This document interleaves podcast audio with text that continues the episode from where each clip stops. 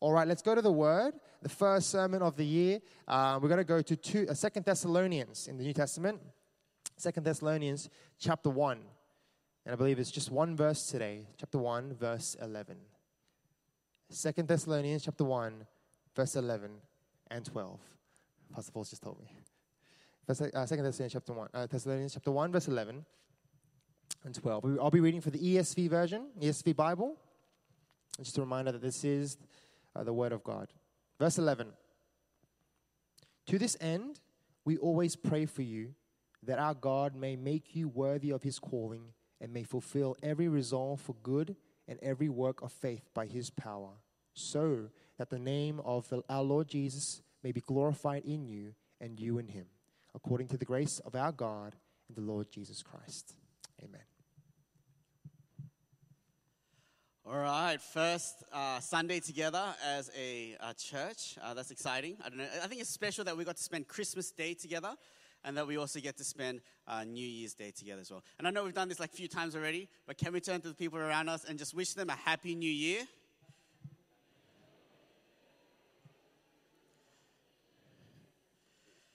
Yeah, happy New Year, or should I say, as the sermon is titled, Happy New You. Okay, that's my sermon title today. Um, last week for Christmas Day service, uh, you might have been here, maybe not. The kids came up and they sang a, a few songs. And uh, the last song they sang was like a Christmas uh, medley. And in that medley, the last song they sang was that song that we all know uh, We Wish You a Merry Christmas and a Happy New Year. And so we were practicing that with uh, Ruben, our son, and Zoe. And as we were practicing it leading up to the performance, Zoe kept getting the words wrong. Right, Zoe kept singing, We wish you a Merry Christmas and a Happy New You. Right, she kept saying Happy New You, Happy New Year. I kept trying to correct her, but you know, she wouldn't listen to us, and she kept saying Happy New You. And then I thought about it. And I thought, you know what, that's right.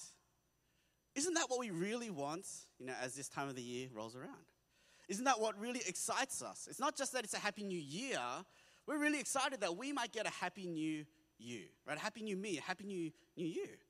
We feel like, you know, we can turn last year's page around. You know, whatever regrets or mistakes we made, we're going to leave it behind. Whatever pains or suffering we went through, we're going to turn our backs on that, and hopefully this year will be better. We can change some things. We can try again. Right? We can, you know, maybe lose some weight, or we can be more effective, or we can do better at work. We wish that this year we might get a happy new us. I think that's, at least for me, why I feel so excited when the new year comes around. Not that it's just a new year, but that I can have a new me. And so, as we hit the first day of the year, I don't know if you've done this, we tend to set some resolutions, right? New Year's resolutions. Goals where we say, This is what I want to achieve this year. This is what I want to do differently.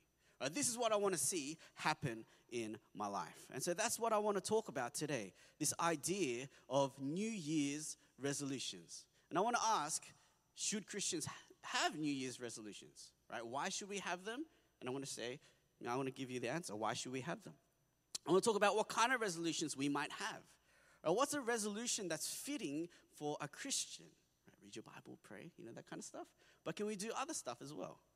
And third, how should we approach our New Year's resolutions, right? So I want to talk about that why, the what, and the how. And so let's begin. Why? Why resolutions? As we sit here today, I'm sure some of us uh, are different uh, when we think about New Year's resolutions. Some of us, we think, yes, I love New Year's resolutions. You're very committed to them. Every year rolls around. You're very diligent in writing them down. Maybe you've got a process that you go through, but you're very determined to set your New Year goals. Or maybe you don't just do it every year, you do it every quarter, maybe every month. But some of us maybe don't like New Year's resolutions. You think it's a gimmick. Maybe you think it's not Christian. Or maybe you've tried a few times and you failed, and so you've kind of given up on them. Right? Should Christians have a New Year's resolution? What I want to say is maybe. If you want to, you can. Right? You don't have to, but I think it's a great idea. This is what I want to say to you. If you've put your faith in Jesus as your Lord and Savior, right? If you are a Christian, you already have a resolution. You've already made a resolution. for yourself. For your whole life, right? Not a New Year's resolution, you have a New You resolution. Every one of us. We've been there and we've made that commitment. And what I want to say is that New You resolution, that's what I'm going to call it. I know it's a little corny. That is meant to frame every New Year's resolution that we might make. So, what, I mean, what do I mean by a New You resolution? You know, that feeling of a fresh start every new year is kind of arbitrary, right? This day is not really different from yesterday. Right? The sun, it's the same sun. The air we breathe, it's the same. You know, the temperature hasn't changed too much. I mean, it's just another day. We've just kind of said this is the new year. But for the Christian, there was a moment in your life where there truly was a new beginning, a new start. There was a day when everything changed for us. But that was our salvation or our conversion when you were born again. Right, Corinthians, it talks about you know, what it is to be born again. It says, therefore, if anyone is in Christ, right, so this is available to all of us. Anyone is in Christ, he is a new creation. Right? It doesn't say you were just improved. It doesn't say you had a, another chance. It says that you are a new creation. The old has passed away. Behold, the new has come. All this is from God who through Christ reconciled us to himself. Right, this is much more different than you know, what we feel today on the first day of the year. Right? Today we might feel like it's a new start. We might feel like we get a you know, fresh beginning, but again, that's just emotions. Nothing has really changed. But what is being described here in the Bible is that there truly has been a change in your life when you came to Christ. All of your past failures were truly wiped away. The Holy Spirit has done an internal heart transformation in you and is continuing to work in your life even now. You are a new creation. You are forgiven. You are now not who you were before. And so when you look at the Bible and it describes who we are in Christ, we are born again. We have new life. We are a new creation, right? Truly, you are a new you. And if you are a believer, that has already happened in your life. That should be that which excites us most. But it's not just that we have a new you, but in that moment, we made a new you resolution. Right? We didn't just get a new chance to do the same things we did before, just better. But when we came to Christ, we now began to live a different kind of life. We resolved, we determined to say, I used to live this way, but now, Jesus, I will live that way. Right? You made a resolution at that moment. And you determined to live for and follow after Jesus Christ. That's what it means by the old has passed away the old you has really gone away. The old loves, the old uh, passions, the old addictions, the old things you used to live for, they're gone. And now you are living for something new. Right? That's what Colossians talks about. In these, you too once walked, right? You used to walk this way, you used to live this way when you were living in them. But now you must put them all away anger, wrath, malice, slander, and obscene talk from your mouth. Do not lie to one another, seeing that you have put off the old self with its practices and you have put on the new self, which is being renewed in knowledge after the image of its new creator. If you're a Christian, you've turned away from that old you and you said, Jesus, I'm going to follow after you. I resolve to follow after you. And that is what you are hopefully doing every day of your life. Every believer here has had this moment in their lives, this new you moment. And in that moment, you made a new you resolution. You stood before God in the light of your past sins and your failures. You pleaded that the blood of Christ might wash away your sins. And you declared to God, I will chase after you. And maybe you did that privately, but maybe you did that publicly in front of the whole church. When you were baptized or you were confirmed you stood in front of the church and you made that resolution public. Right? Maybe you, you put a hand on your heart. Maybe you answered some questions. Maybe you gave your testimony. But what you were saying was, everyone, this is my resolution for my life. I want to chase after Jesus Christ. That's what you did in that moment. And that is the overarching resolution that should drive our lives. Right? That's like the banner over the rest of our days. This is why I live. It is for you, Jesus. And it is in light of that resolution that we might make our New Year's resolutions, right? Does that make sense? That New You resolution should frame what kind of New Year's resolutions we might make. Paul says this in Philippians 3, right? He describes the Christian life. It sounds like what we hope to find in the new year, but he's talking about this is life as a Christian. He says, One thing I do, I'm forgetting what lies behind, right? That's what we want to do in the new year. Forgetting what lies behind, straining forward to what lies ahead. I press on, he says, toward a goal. This is a resolution. I'm determined to keep pushing on for the goal, and his goal is the prize of the upward call of God in Christ Jesus. Right? I'm fighting for that day when Jesus will call me to heaven and say, Well, well done, good and faithful servant. So every day I'm living that I might see him eventually face to face. That's the Christian life. That's the Christian resolution. And maybe you sit there, but, you're saying that's Apostle Paul. He's, he's like the holy one. Right? That, that's for him, but not for me. But listen to what he says next. Let those of us who are mature think this way. He's saying it's not just me, but it's for every Christian who's mature. Right? Do you want to be a mature Christian or do you want to be an immature Christian? We all want to be mature Christians, and he says that's what you should be thinking. Living for God and being completely sold out for him is not reserved simply for the apostles or the pastors or the missionaries. Paul is saying it's reserved for every Christian who wants to be mature. That's your goal in life. That's your purpose. That's the res- resolution that you have made. And so, as we begin, I just want to remind you that is why you live. You made that declaration at a certain point in your life. Maybe today you should renew that commitment first. I'm not saying don't have New Year's resolutions, but recommit to that one first because that is the most important resolution you've made. Maybe with Joshua, make this your declaration, right? This is what he said. He said, Choose this day whom you will serve, whether the gods your fathers served in the region beyond the river, or the gods of the Amorites in whose land you dwell. But as for me and my house, we will serve the Lord. Right? Make that your resolution as you begin this year. Right? First resolution that you might make. I will serve God. Remember how you felt when you stood before the church. Remember that commitment when you were baptized or confirmed. Remember how, how your sin made you so sorrowful and you hated it, and how convicted you were to live for Jesus. And say, Yes, I remember. I renew that commitment. Begin there. This is why we might make any sort of resolution because we've already made one. And in light of that one, we make all the other ones. Right, but the second point what kind of resolutions then are we allowed to make?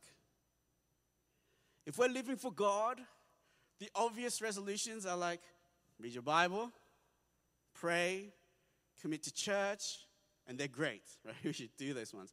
But are they the only ones, you know, we're allowed to do? I mean, if my life is living for God, can I say, I'm going to try to lose weight? Is that okay?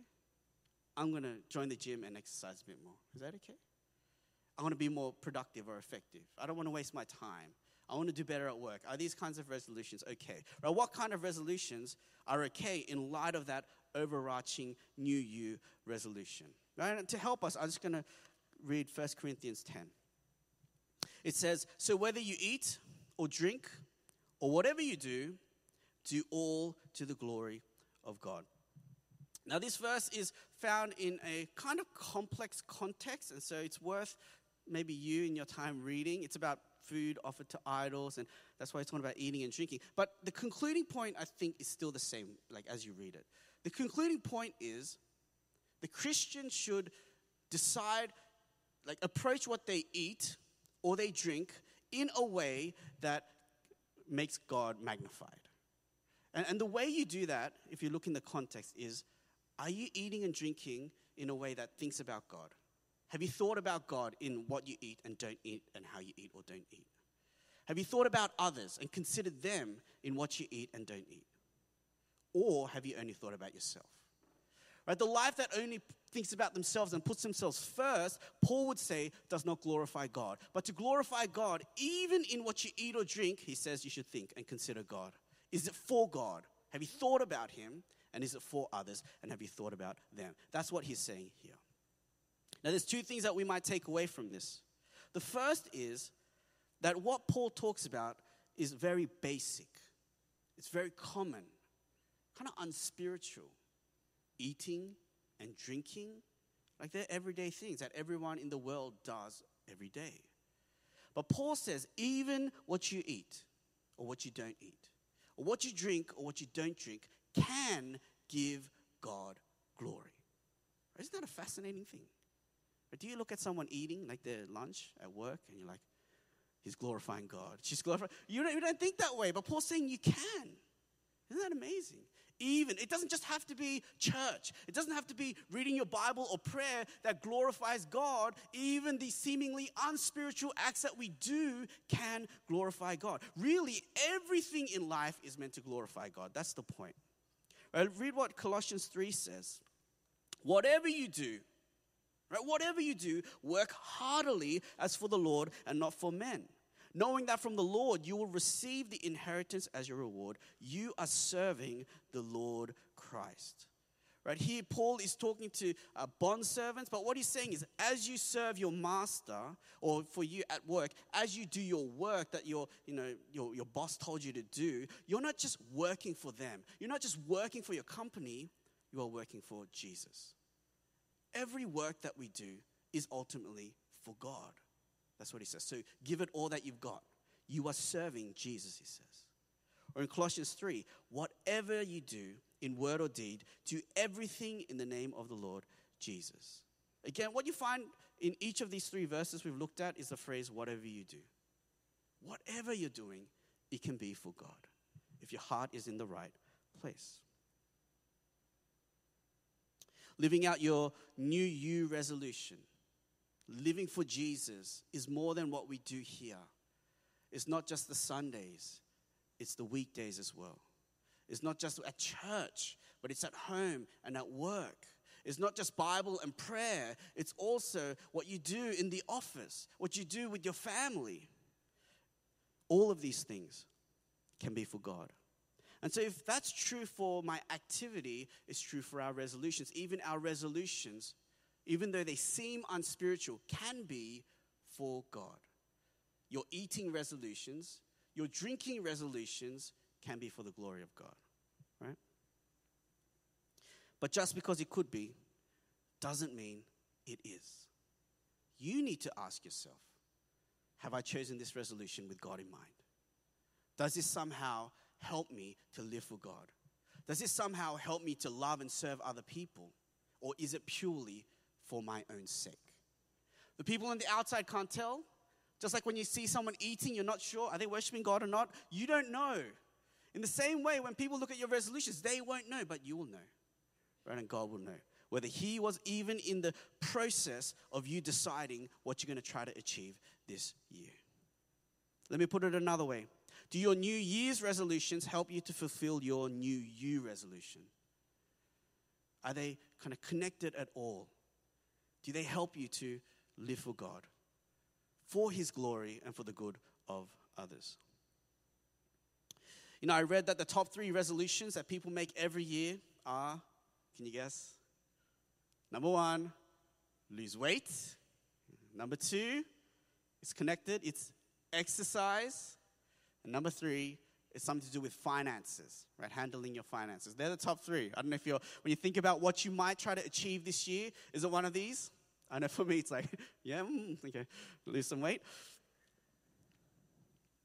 Here's the thing someone might choose to lose weight purely for themselves, right? And you can kind of understand this.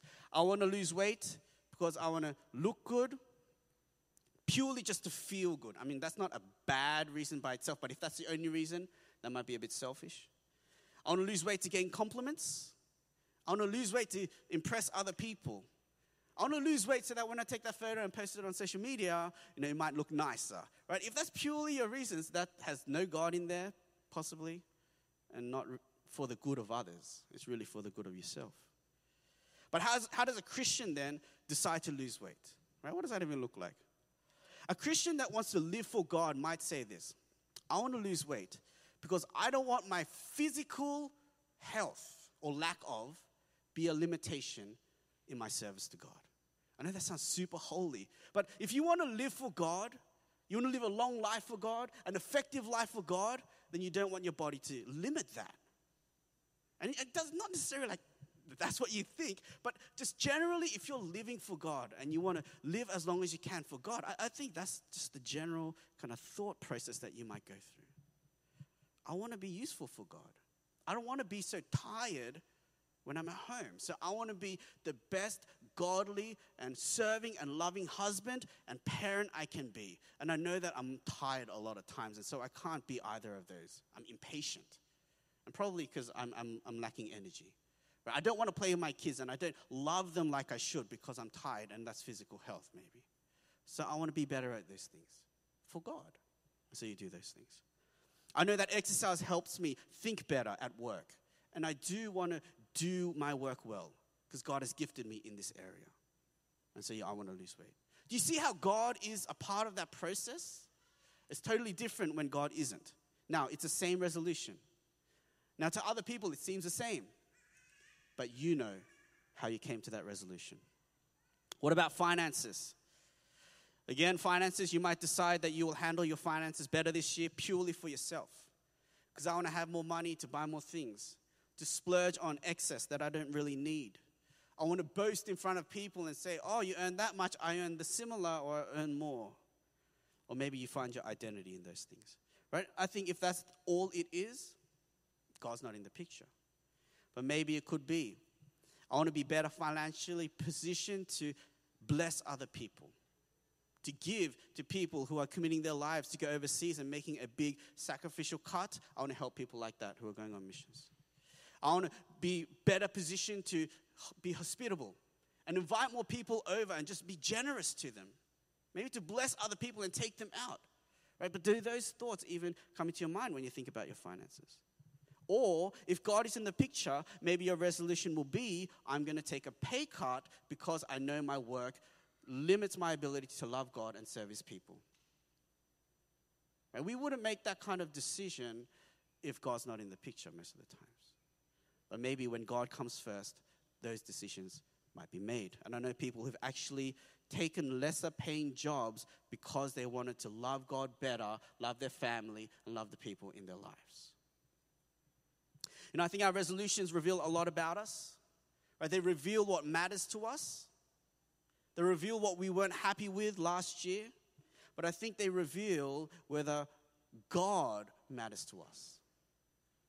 As you look at the resolutions you've decided, or the ones that you might have chosen, do you find God in them? Because I think that might really um, say something about how you think about your life and whether God plays into those kinds of decisions and when you think about your year. Now, I'm not trying to make you feel guilty I'm not trying to make us take our resolutions and twist them so we're like, oh, it's for God, you know. I think it's not about making our resolutions, you know, become about God, but it's really to begin with God. And if you find that your resolutions don't have God, then, then maybe it, it's saying something bigger about your life. And to step aside for the resolutions from a bit and for you to, again, renew your new you resolution and say, God, I want to live for you. I want to make my life about you, not just my year, but my decades and the rest of my life. And from there, ask God, now what do you want from my year?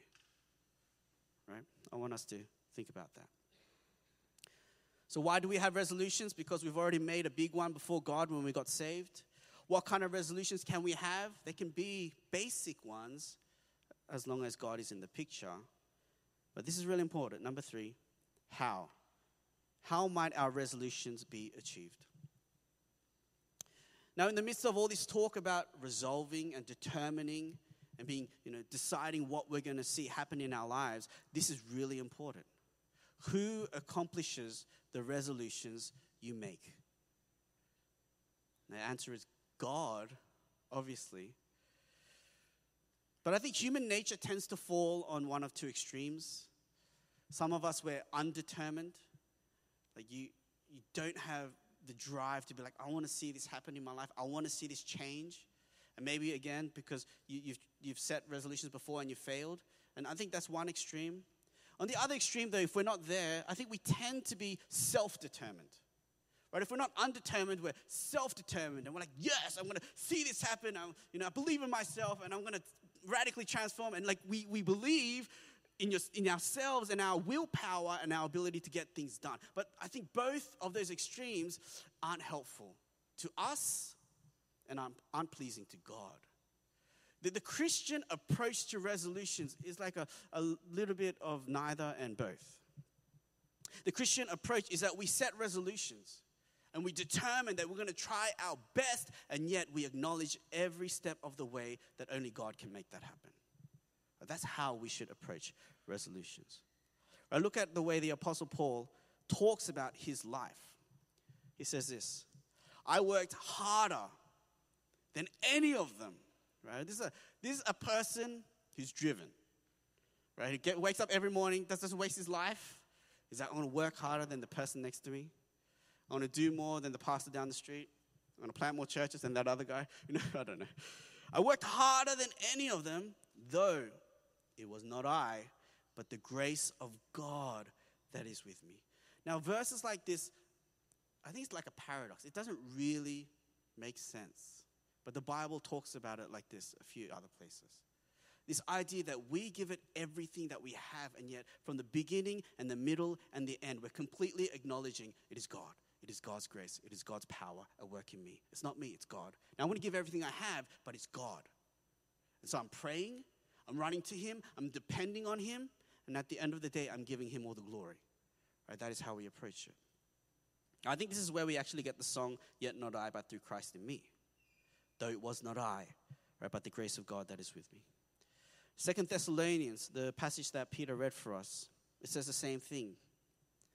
To this end, we always pray for you that our God may make you worthy of his calling and that our God may fulfill every resolve. Now, there's resolve here, that's resolution.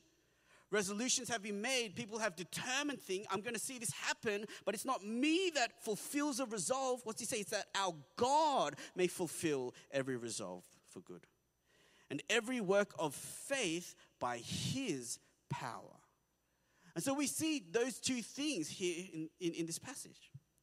We do resolving, well, we are doing the resolving, that every resolve for good, there is a work of faith, he says. But though we do the resolving, God does the evolving, right? That's the best I could come up with. Right? God is the one who actually makes it happen. God fulfills every resolve. And it is by his power that he makes it happen. And so, on the one hand, I think it's great that Christians are driven, that this time of the year we recommit our lives again to live for God. And then we might look at our year and say, These are the things, God, I desire to see happen. And not be defeated, or not be lazy, but like the Apostle Paul, I work hard. And yet, we know that it is God that is going to do the work. This is important because if we don't get this right, we will fail we will fail by failing. Right? Because if it's God's power that is working, I'm not relying on His power, then we shouldn't be surprised if most of our, of our resolutions will fail. Right? You couldn't do it on yourself by yourself anyway. You needed God. But not only will we fail by failing, we will fail by succeeding. I know that sounds weird, but this is what John Piper says, right? There has to be a Piper quote in there. He says, It depends, talking about resolutions, he says, It depends on what you mean by resolutions right? Whether they're good or bad. He says, if you mean declarations on what you intend to do by dint of willpower, then that will not only probably fail, but if it doesn't fail, it is not Christian either. So if it fails, it fails. And if it succeeds, it fails, because that is not what the Christian life is. If you begin this year determined that I am going to see these things happen and you succeed in them, you've really failed in the eyes of God. You failed because that doesn't please God. God doesn't want you to do things just for Him, He wants you to do things with Him, by Him, through Him. He wants you to walk every step with Him. You will fail because you would not have grown in your faith. It is that daily journey of praying and depending on God and then seeing God show up that grows our faith. You would not have grown your faith in Him, probably you will grow your faith in yourself. Because if you see change, you say, Wow, look at what I did. Look at what I can achieve by my own strength. That's not the Christian life. Or maybe sadly, you will give up because you would have tried by your own strength, you would have failed, and you would think, well, maybe I can't change. You can't change, but maybe God can change. Third, you will fail because you will not glorify God in the end. If you achieve your goals, at the end of it, you will praise yourself for the changes you've made in your own life rather than praising God for the changes He's made in your life. That's what we're meant to do. That's what Second Thessalonians actually says. It says, To this end, we pray for you that our God may make you worthy of his calling, that our God may fulfill every resolve for good and every work of faith by his power, so that the name of our Lord Jesus may be glorified in you. It's through that dependence on God that leads to us at the end of it to say, God, you did that. I prayed and I depended on you, and I knew I could not do it by myself, but you showed up. And so, all glory to you rather than all glory to us. And that is why we live. That's our overarching resolution of life to glorify God in all things. Let me conclude by talking about a guy named uh, Jonathan Edwards. I don't know if you've heard of Jonathan Edwards. He was um, he became a famous uh, pastor, preacher, evangelist, a bunch of stuff, theologian, uh, philosopher in the 18th century. He became well known. He's well known now. Um, but back in December 18th, 1722, he wasn't well known. He was kind of a nobody. He was uh, a couple of months past his 19th birthday. And this 19 year old Jonathan Edwards, he sat down uh, with, I think, like a journal, and he began to write what would become his famous resolutions. I don't know if you've heard of the resolutions of Jonathan Edwards. You can look it up, it's free.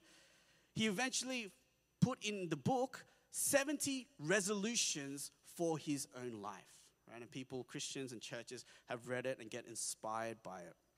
Now, if you read through it, it has all the hallmark traits of what a Christian resolution should be, in my opinion. From the beginning, it's for God's glory, right? Why do we set resolutions? I said it's for God. And his first resolution, even from the start, this is what he writes resolved that I will do whatsoever I think to be most to God's glory. Again, that's what I said we live for. When you got saved, that's, a, that's the resolution you made. I'm living for you, God. It's for your glory. Number 42 says, resolved frequently to renew the dedication of myself to God, which was made at my baptism. Again, this is what I talked about that we publicly made it at our baptism or confirmation, which I solemnly renewed when I was received into the communion of the church. That's his confirmation or membership, and which I have solemnly remade this 12th day of January 1722. It's that resolution that drove every other resolution in his life. And again, I think that what I want from you is that you will recommit your new you resolution before God. But it's not just big things that he wrote, he has some small things. Small things that seem kind of ordinary, that if you take them by themselves might even seem uh, secular. You might find them in a self help book or a productivity book.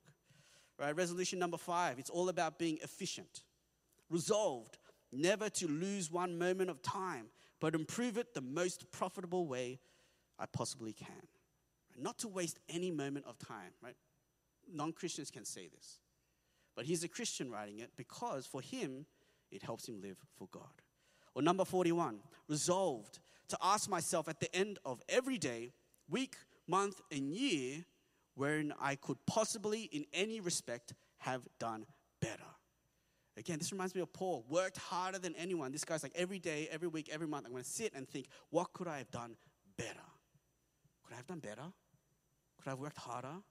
Could I have accomplished more? Again, anyone can make this declaration, but for him, it was all under the umbrella of living for God. So even the small things are okay as long as they're in light of that big thing. Or resolution 40, hopefully familiar to us. Resolved to inquire every night before I go to bed whether I have acted in the best way I possibly could with respect to eating and drinking. Right? Again, eating and drinking can be for the glory even those small things. But how? You would think a person who sat down to write down 70 resolutions for his life was driven, and he was. We see that. He wants to be efficient, he doesn't want to waste a minute of his life. He always asks, Could I do better? Could I do better? Could I do better? And yet, he knew that he could accomplish nothing without God. Before he wrote down any resolution, at the top of that journal, this is what he wrote. There's a small paragraph he wrote before he wrote down the first resolution. This is what he wrote Being sensible that I am unable to do anything without God's help. I do humbly entreat him by his grace to enable me to keep these resolutions, so far as they are agreeable to his will for Christ's sake. And again, this is how I think we should approach our resolutions, acknowledging we can do nothing without God, and that by his grace, he might help us to keep the resolutions we make. And so, as we start this year, my encouragement to you is simple. It's three things. Number one, to remember and renew your new you resolution, your commitment to Jesus Christ, to live for Him, to be sold out for Him, or to give the rest of your days for Him, knowing that this life is short and one day we're going to go to an eternity to be with Him. Knowing that all of the loss or sacrifice or pain in this life is short, and when we spend eternity, it will be perfect, in perfect bodies with no pain and no more tears. And so, for this short life, God, it is for you. Recommit to that. And then, second, make your New Year's resolutions. If you want, but in light of that first one, maybe make some goals for this year. But keep God in mind in all of them. It can be about losing weight, right? I think for me, if I have enough willpower, if I think about it and pray to God and surrender it to Him, maybe I'll do that. It's okay if it has God in light of it. But then, third, depend on God every step of the way. Work hard, harder than anyone else, but know that it is the grace of God in you that makes it happen. Right, that's my charge for you as we start this year. Can we close our eyes and spend a bit of time in prayer? Again, as we pray before God, I want us to consider our lives and maybe the moment that we've we gave our lives to Him when we were born again, when we were converted, when we became a new creation, when the old passed away and the new came, and we stood before God and we made that commitment to Him. Can you renew that commitment before God? That is the biggest and greatest resolution of your life. That is why you live. That is why you're on earth. It is for His glory and for the good of others. And if you've never given your life to Jesus Christ, I want to encourage you that more than any other decision or resolution you make, more than any goal you might set for this year, being right with God is the most important thing. And so, would you just spend a minute with God as well?